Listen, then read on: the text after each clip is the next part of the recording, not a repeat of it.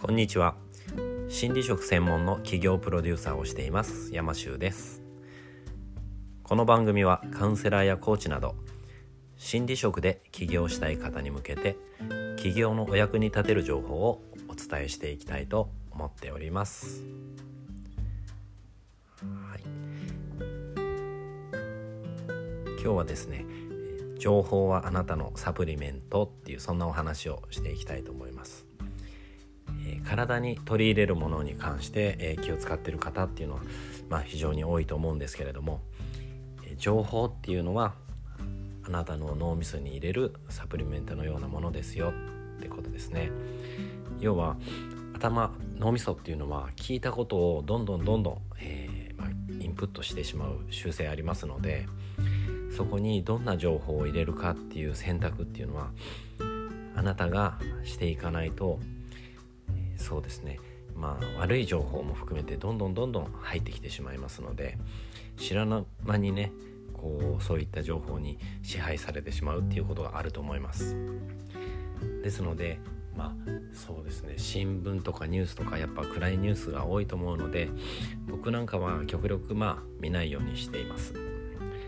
で、えー、自分が大好きな人とお話しするようにしたりとかそうですね。この人の情報を聞きたいと思った人そんな人の情報を積極的に取るようにしてきています。こういうね音声メディアなんかもとてもいいと思っています。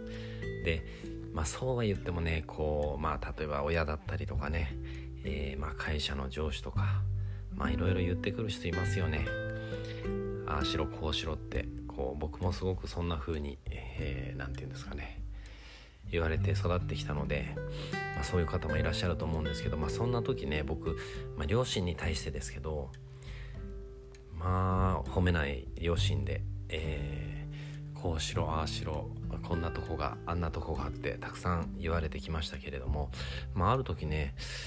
まあ僕ちょっと思ったんですね。よっぽど俺のこと好きなんだなって。もう本当にね僕にこうまあ幸せになってほしいって思いが強すぎるんですかね。